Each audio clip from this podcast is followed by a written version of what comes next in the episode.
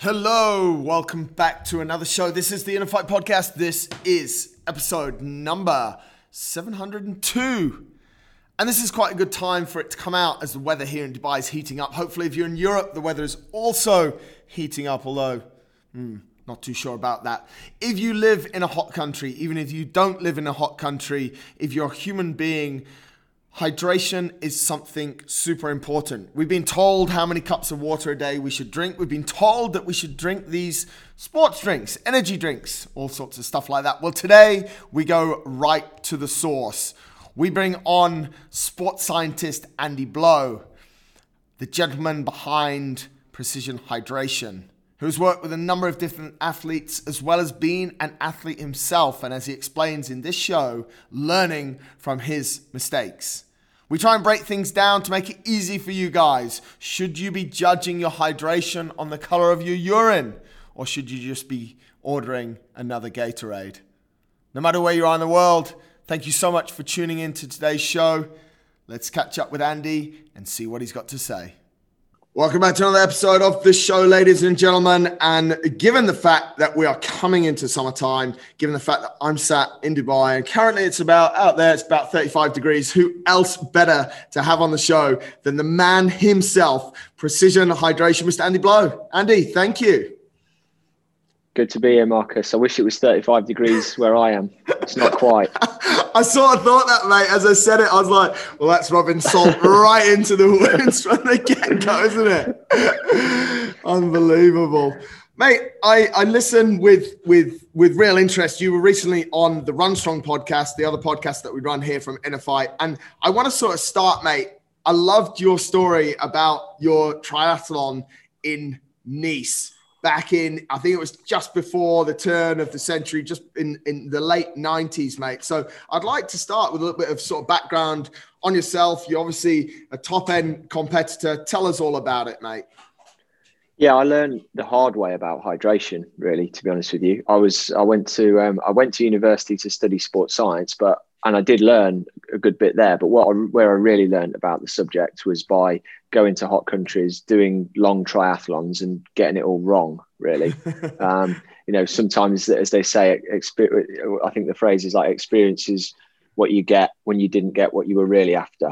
Um, you know, and I and I got a lot of experience of getting hydration wrong. And the, the one you're referring to is probably actually just after two. That's probably like 2002 or something, and it right. was in Nice, and it was the it was the long distance triathlon world championships. It was the first time I'd made the elite team for Great Britain for a lot for long distance race, and I was very keyed up and excited. It was hot, and I screwed it up by drinking too much water in the days before the race and too much water during the race. So I sort of overhydrated and washed all of the salts out of my body, and it wasn't good. Mate, I, I sort of want to. I mean, you are about hydration, precision hydration. If we go back to basics, and I, if I, I was actually thinking when I was listening to that, I left like I left school nine. Uh, I remember in 95, 96, when I was running cross country, we were told to drink water, but actually, I never drank any. So the basis, and I, I, remember going to cross country meets actually, and literally you'd, you'd run the whole race and there'd be like a cup of water or, or an orange at the end. Since then, we've really evolved when it when it comes to hydration. We've been told so many different things. Now we're sat here in 2021, mate. What's the general advice for people we, that like you spoke about overhydrate. What what should people actually be looking for? Like there's so much confusion because 20 years ago we were doing nothing.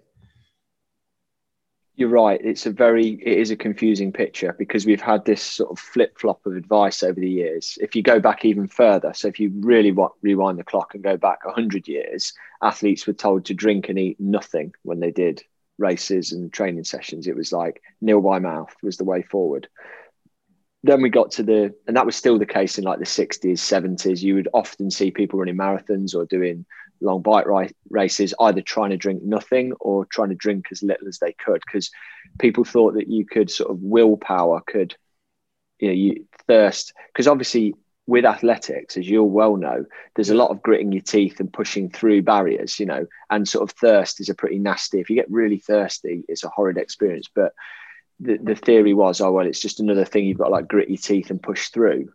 But then scientists started to test this and realized that actually, you know, if you give athletes drinks, they can go harder for longer, they can perform better. And and then that advice gradually mutated into something it, it shouldn't have been, which was like drink as much as you can. And I think that was when that era in the 90s and or so was the kind of pinnacle of that when we were getting this message to drink drink drink drink drink yeah. all the time and and I would say, if anything, nowadays the advice is kind of coming back more to a middle ground, which is you like you'll hear this phrase a lot in sports science is drink to thirst, which mm. is what it says on the tin. You know, you you listen to your body and you drink when you're thirsty. And I think most people would would agree that for the majority of people, the majority of the time is it's a it's a good approach. You know, as in yeah. you don't try and ignore thirst, but at the same time you listen to it and respond appropriately, you drink to, to prevent thirst getting bad. Yeah. Where that's been that's been sort of like sold though as a panacea, as like all you need to do. And I think where it falls down is in places like where you are, where it's exceptionally hot, where when if you're an athlete or if you're just someone who's going to do a lot of sweating so you might you might not be an athlete you might be someone who works outdoors in a hot or humid environment mm. it, you can if you and also if you don't if you're not very good as stupid as this sounds if you're not very good at reading your body's thirst signals because as athletes you get you get quite tuned into your body mm. and it's but it's like any skill you kind of need to learn to read it and and what's like a little bit of thirst versus a lot of thirst versus a horrific amount of thirst i'm sure we could all tell if we were horrifically thirsty or not at all yeah. but where's the graduation in between and and so when you're doing long hot races or working outside and sweating, like you can become a little bit too dehydrated before you realize it. And so some of the advice that we would have got in the 90s, early 2000s was around drink before you're thirsty. Yeah. Which again kind of has some merit, but if you if it's taken to extremes as I did, yeah, and as a lot of athletes have done, you can end up over drinking. Yeah. So it's a tricky message to get across, you know, and there's not there's not like a sound bite, you know, there's not like drink as much as you can doesn't work. Yeah. Drink to thirst doesn't entirely work. There's not a sound bite. It's like individual circumstance, individual situation needs to be taken into account. But but I, the one thing I would say is it does have a big element of learning to listen to your body. Hey, you said something super interesting that you overhydrated, that you put too much water into your body let's hit that because there's a lot of people that are pumping a lot of water into their body and there is a negative side to it. So talk us through that experience, mate, and then maybe the scientific side of it.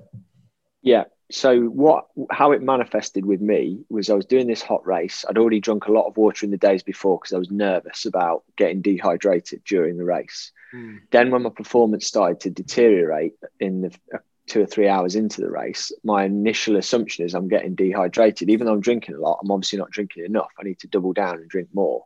Mm. And so gradually that manifested as like a lethargy and cramping and a loss of power and just feeling like all just feeling horrendous, slightly nauseous, just like someone's pulled your plug out. But again, being an athlete, you'll know the difference here. Not that feeling you get when you run out of glycogen, when you run out of sugar energy. It's not like a low blood sugar feeling. It's yeah. a bit more of a nondescript malaise, and you just feel crap basically. Mm. And that, for me, you know, just leaping forward, the, the when I realised it was salt depletion and, and electrolyte depletion rather than an over sort of dilution of those was the next morning when I was like drawn like a magnet to the McDonald's that was across the street from my hotel and just eating salty French fries, and they made me feel great again because the science behind it is what you've done. If you drink too much water, you dilute the salt levels in your blood.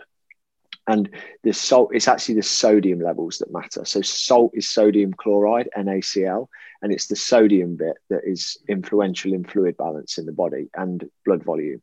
So, when what happens is, like lots and lots of things in your body, it's under the control of a, a system called homeostasis. And all homeostasis means is that it's, it's a it's a tension of systems trying to keep your body in balance. So core temperature is held in place by homeostasis. You know, you sweat if you're hot, and you shiver if you're cold to get your core mm. temperature back up. With your blood, one of the homeostatic controls looks after the amount of sodium that's in there, and it has to be um, between 135 and 145 millimoles of sodium per liter. If it goes outside of those pretty narrow boundaries, mm.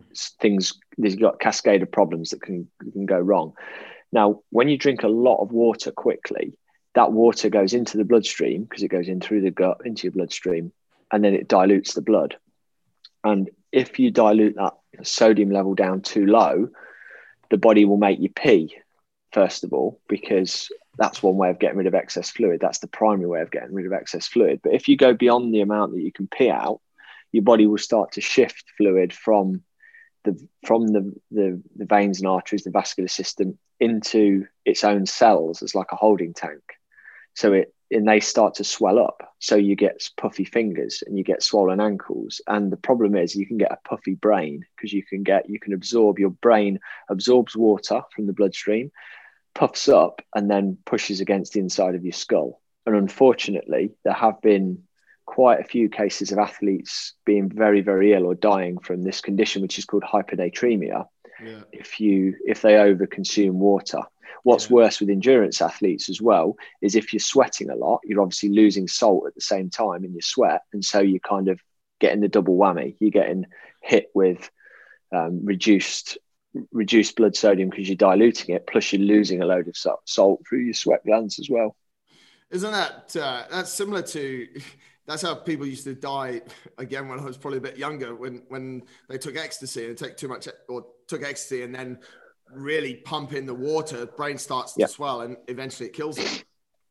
Hundred percent. So there was a you'll remember, I reckon, because you're similar era to me. Leah Betts was like the famous yes, yes. see death. It, yeah, yeah, yeah, So I'm pretty sure she died, unfortunately, of hyponatremia, which was dancing all night, which is you know sweaty activity, massive overconsumption of water, and as a result, it was yeah swelling of the brain that kills you, not the drugs or whatever. Actually, ironically, it's like just yeah. a simple imbalance of a really simple element one of those situations where you should have taken more of the bad stuff and less of the good stuff and you would have lived. But anyway, we'll move yeah. on from that one. Yeah.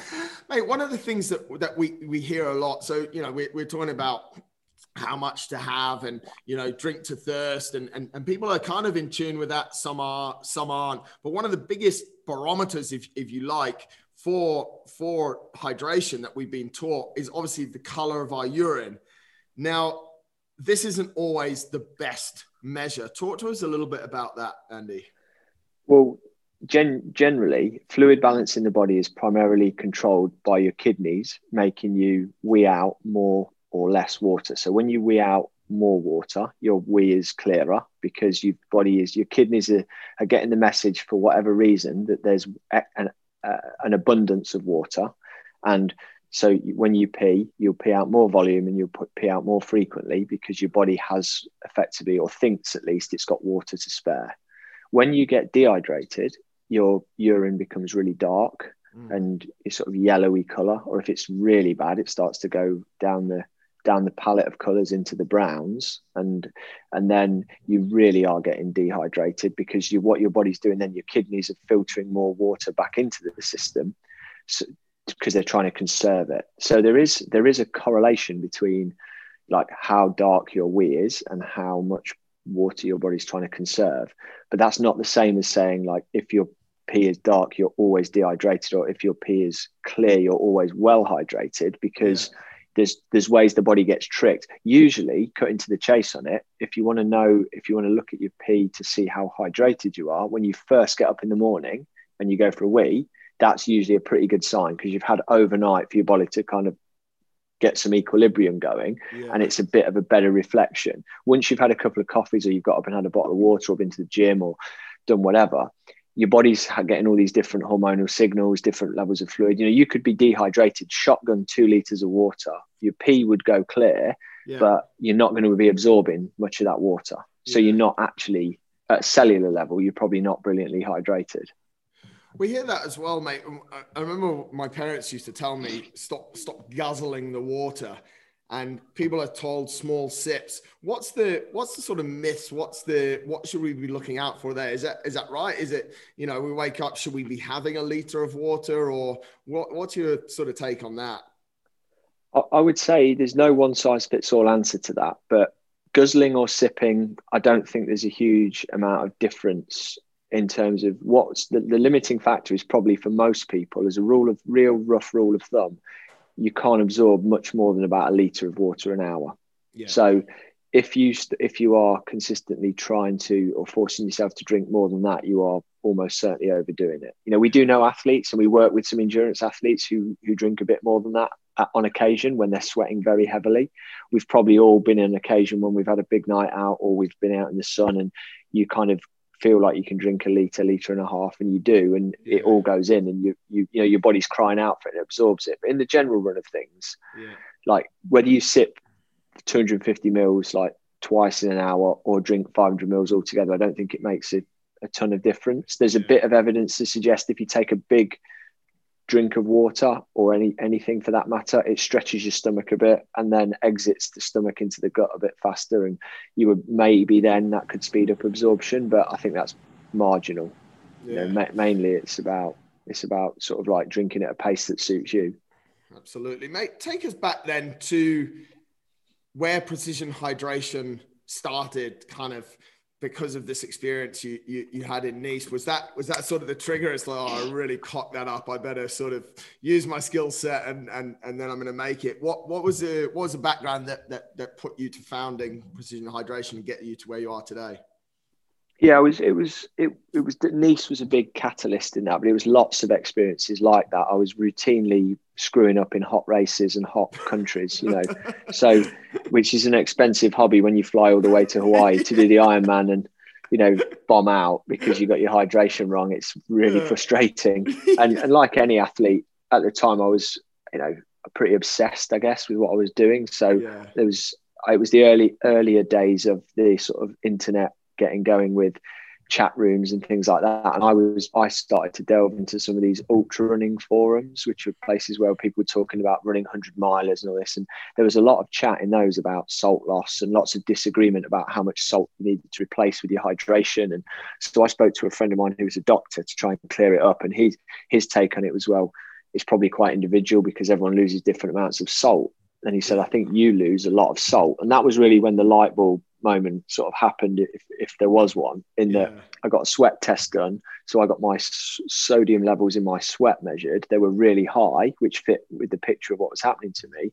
And, and basically the, my friend who was a doctor suggested uh, a lot more salt in not only in my diet but in what I was taking specifically in races a bit less fluid.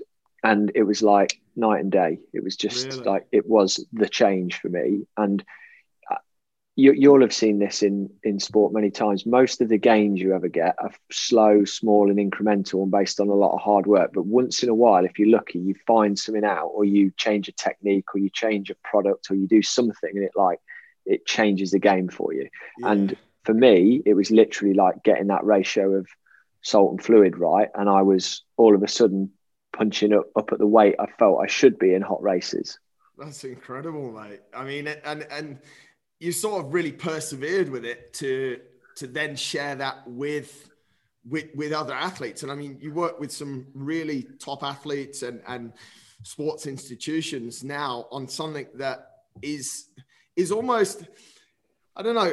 For me, it's something that's quite basic because it's like, okay, we we've known for hundreds of years that we need water to live, but we're still fine tuning it and and the levels of it mixed with electrolyte, sodium, and you know all, all of this stuff. So, but it's it's it's almost to me somehow it's almost like low lying fruit, and and the difference is absolutely huge. Yeah, there's a the the interesting thing is if you give obviously people or any animals free access to water so they can yeah. drink whenever they like unless they've got a, a major problem they will not die of dehydration, you know, because your, your drive to drink and to balance your losses with your intake is very, very strong. It's why people in the desert go totally mad if they, you know, if they run out of water because it's so the drive to drink when it's there is so good. So our instincts for survival around hydration hardwired and really deep. I think where it gets confusing is that those instincts are wired for survival and sort of keeping the body balanced and hydrated, but they're not optimized for like high performance sport.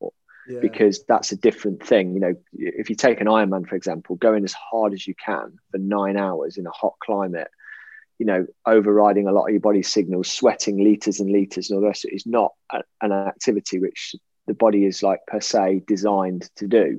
So we we can do it, but yeah. we need to then sort of hack the systems a little bit because if you just although there are people who would disagree with me, I, I, I would say pretty strongly if you just set out on an Ironman with no plan on how much you were going to drink, most people would screw it up. Yeah. They wouldn't drink enough early on and they'd end up too dehydrated further down the line. Yeah. So that's when that's when the sort of like the knowledge piece comes in. But sports marketing has done a, as it does, has done like a pretty, pretty inadequate job of like pushing the right messages over the years. And yeah. again, there's a there's a few books been written pointing the finger at Gatorade in particular for doing that and all the rest of it. And I, I always think those things are a bit harsh because they're not. It's not ever any one person or any one corporation or any one company's sort of mission to go out and mislead people. But what happens is it's like death by a thousand cuts. You get loads of little bits of slightly Chinese whispers, wrong information put out there. Like the marketing department look at scientific information and like cherry pick and twist yeah. it a little bit. And before you know it, all of that adds up together and you end up promoting a pretty a pretty poor message. Yeah. Um, and that's kind of what's happened. It's confused everyone. Well, I was going to say, mate, and it, it's funny because on the few notes that I that I have, Gatorade is on there, and so as soon as you said sports marketing's done a, a, a good job of almost misinforming us, I sort of put that right next to the word Gatorade, and and really, if we we're almost on quite an interesting timeline here, aren't we? Because those drinks kind of erupted probably almost at the same time, like late 90s, early 2000s. You've got to have them. You need to have them. I remember when I was playing rugby down in Australia, it was not called Gatorade. It, it was it was Powerade, and they, they were the sponsors of the Wallabies. And because the Wallabies were drinking this stuff, and they actually had a flavor called Wallaby Gold Rush and obviously it yeah. tasted absolutely brilliant you know and and we'd be and then you know it, it, this stuff's like it's it's almost like the magic formula isn't it? Because it's great for sports performance it tastes nice during the day and and it's really good when you're hungover as well. So like get the gatorades and powerades kind of change the world. But what and and they're still around to a certain extent. I think it's probably guys like you and companies like yours that have put them a little bit out of business, but they still have massive marketing budgets. But what for the layman, mate? Like, what is a sports drink and, and is Gatorade what people should be going to? Should they be mixing that with their water? Where do where do we stand on that?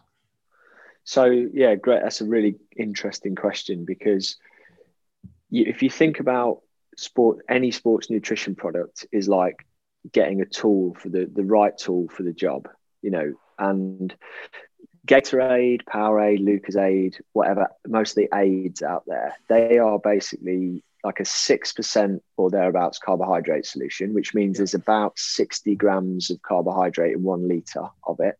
They usually have a few hundred milligrams of sodium and one or two, a sprinkling of, of like pixie dust, sprinkling of other electrolytes in there, and then water. So they're not they're not actually sort of like anything special. But what mm. what has been proven time and time again, and this is like scientifically proven, not just marketing BS, is that you give that solution to someone who's working hard. Let's say, for example, playing 80 minutes of hard rugby in the heat. If you give someone half a litre of that during the game, then they will be able to run faster, jump higher, tackle harder and all the rest of it in the last 15 20 minutes because mm. what that product is doing is it's there's a there's a trifecta of things that you lose when you exercise hard you lose fluids you lose salts and you burn carbohydrates and if you put some semblance of those three things back in yeah. you're going to go better and stronger so sports drinks are not magic but they feel like magic when you are getting depleted yeah. and it's the same when you've got a hangover or whatever so yeah. used in the right context they're great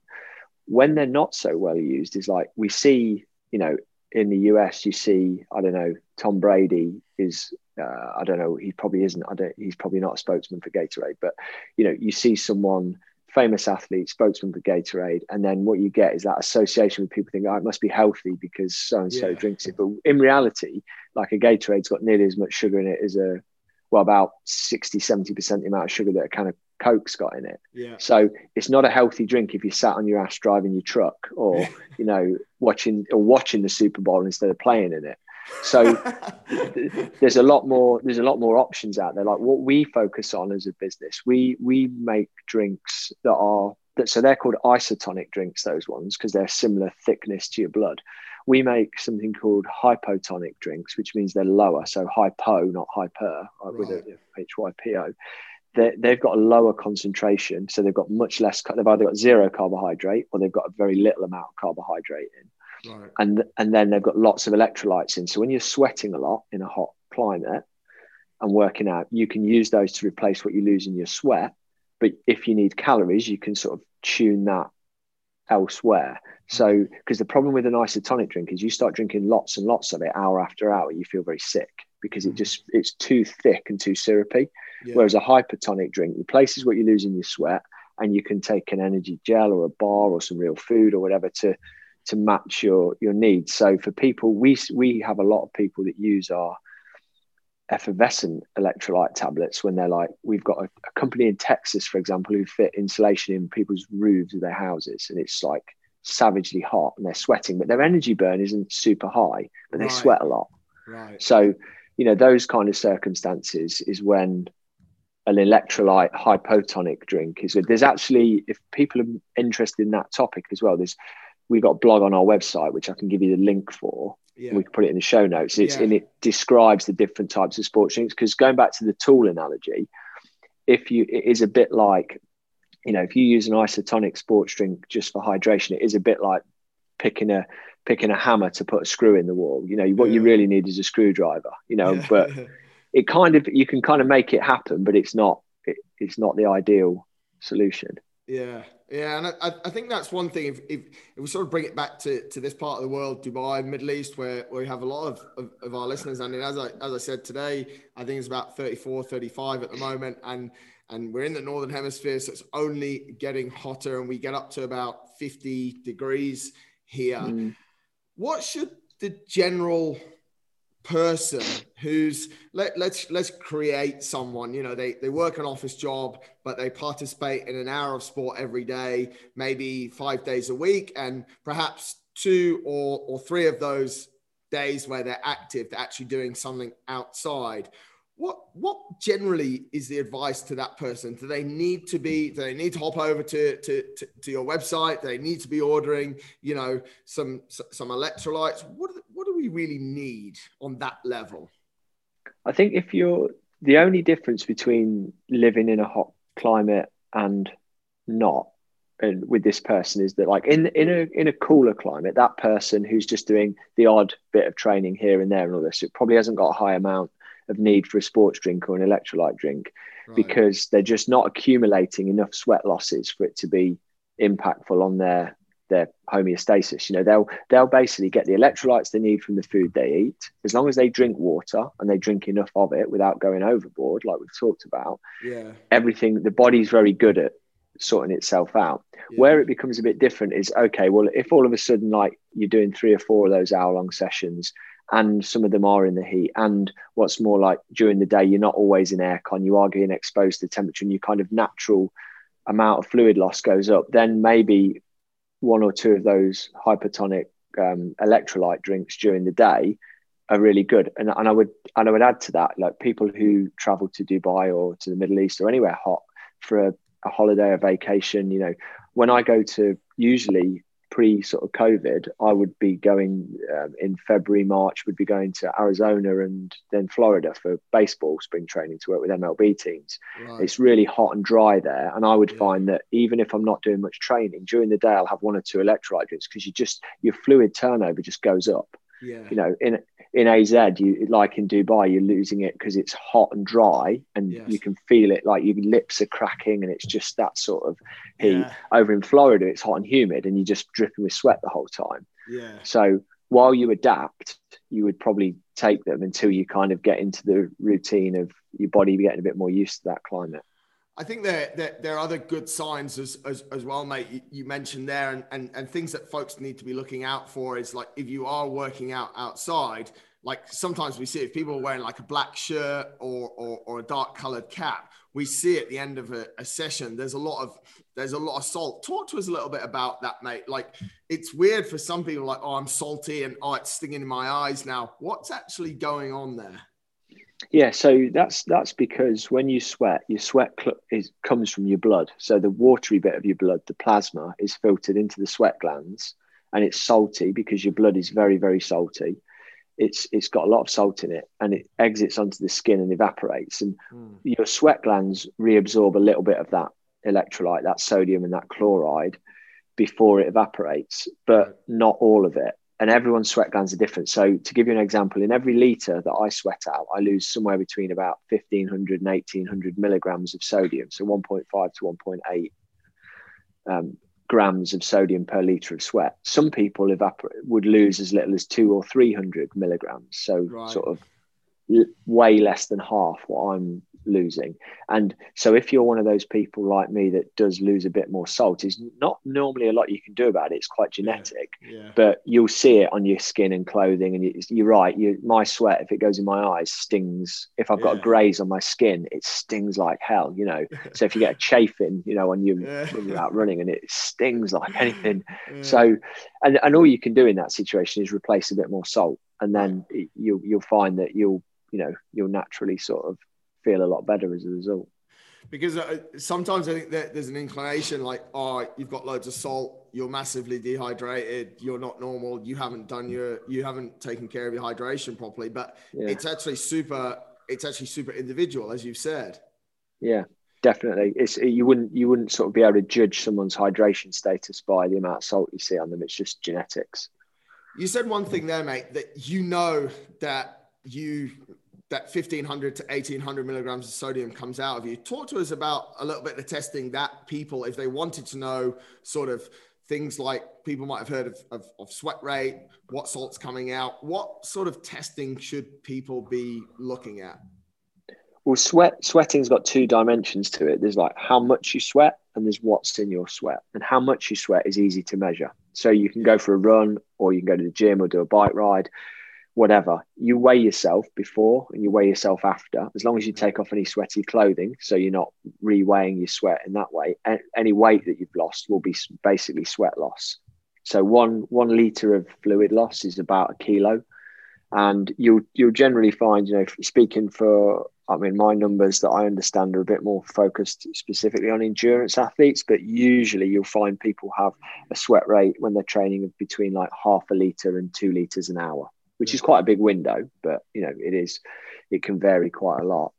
Like when I do one hour on my indoor bike trainer in 20 degrees, I'll lose about a kilo, kilo and a half in weight, right. something like that. If it's not too hard, if it's a hard session, I might lose two.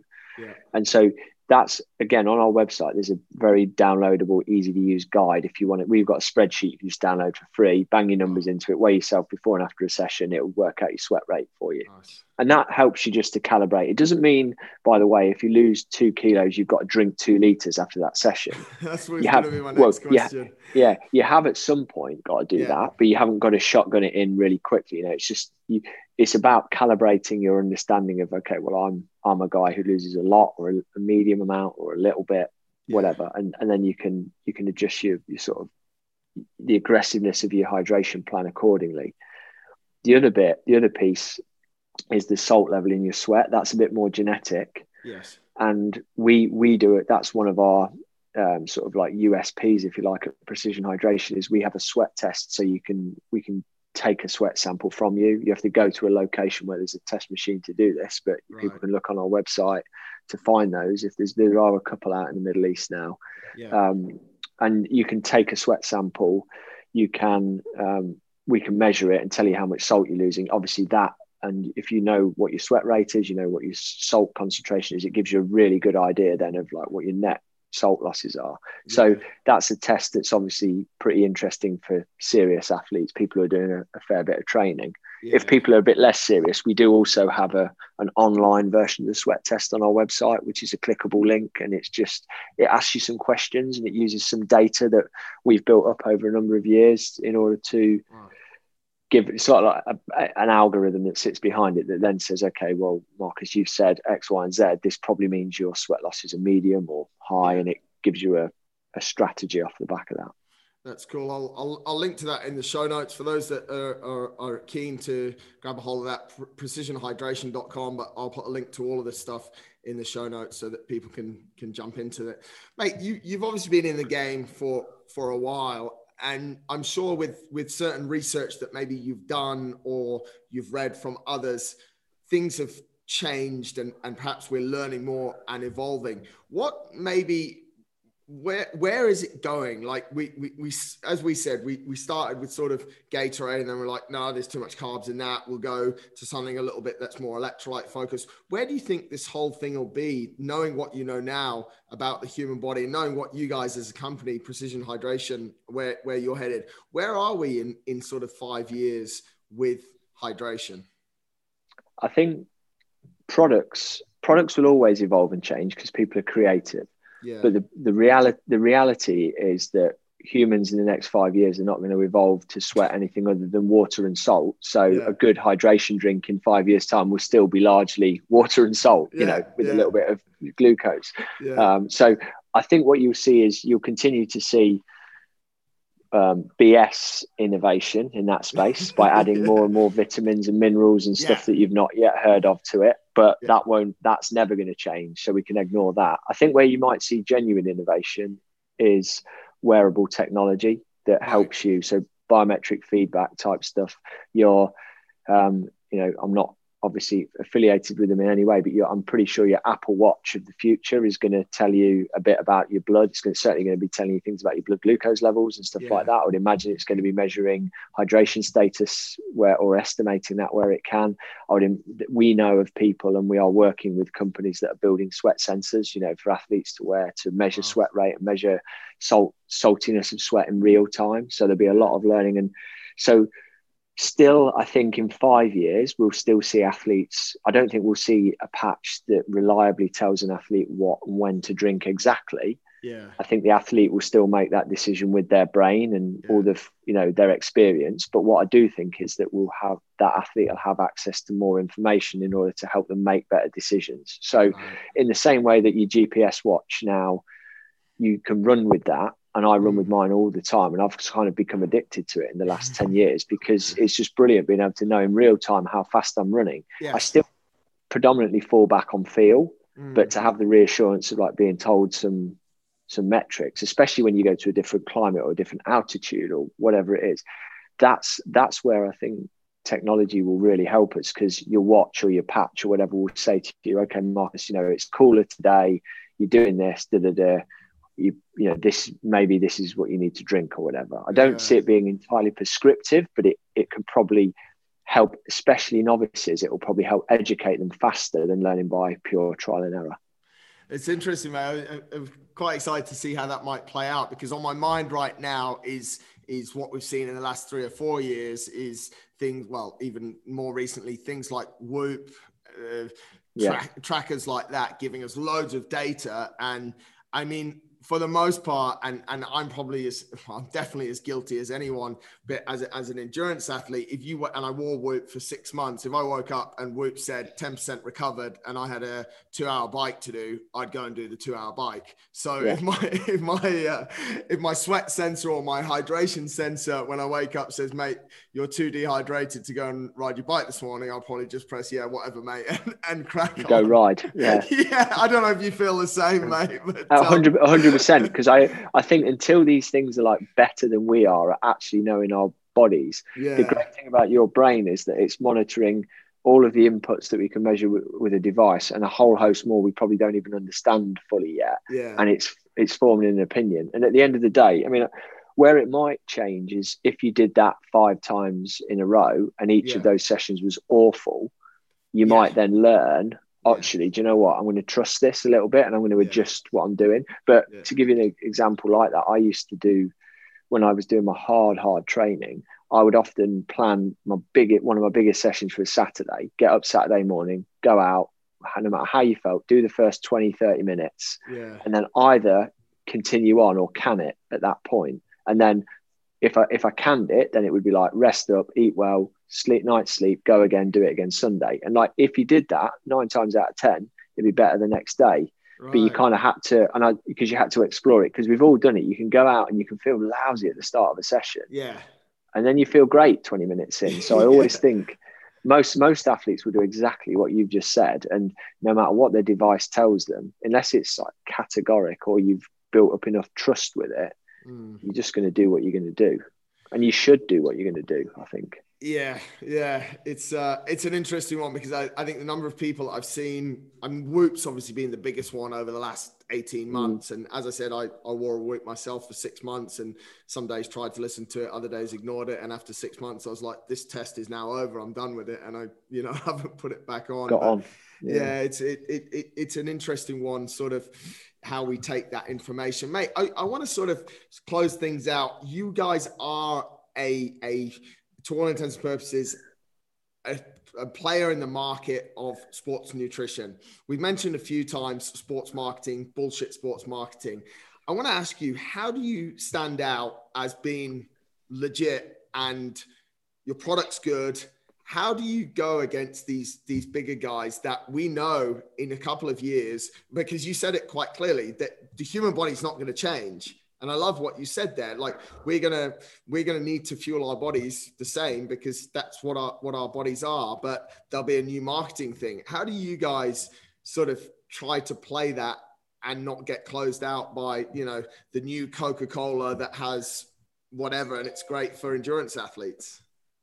Yeah, I mean it's it is a tricky one. We try and tread the fine line always of of we we market ourselves because we're a company in business and we sell products, but we're always trying to to create products which have some science, solid science behind them, as well as a depth of practical experience. We try and put that into our education and writing as well. And mm. alongside all of our products, we create tools to help people choose whether they're the right products for them to use. Because we'd much rather I'm, I'm sure there's a lot of companies out there, the bigger companies especially, who they the old style of retail, which is getting challenged by online, is like obviously you pile things high in retail stores and you don't know a lot about your customers that are buying them. You put big broadcast messages out and then you, you know, Gatorade, for example, not yeah. highlighting them as being particularly bad, but just yeah. you know, their products are in 7-Eleven stores all across the US. They've got no idea who buys those, what they're using them for, anything like. We we sell our products direct to our customers. We have relationships with most of them in terms of even if it's just email comms and email contact. We try to make sure that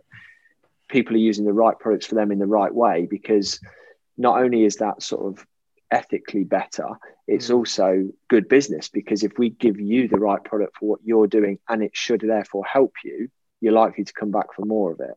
And so nice. I think that's the philosophy we built our brand on over the last 10 years. So we're going to try and stay, you know, do our best to stay entirely true to that course because we, we've, we've got coming very soon, you know, we are branching out into other products with some carbohydrate fueling products for endurance athletes, but the same will apply. It's like trying to get athletes to understand how many grams of carb do you need per hour?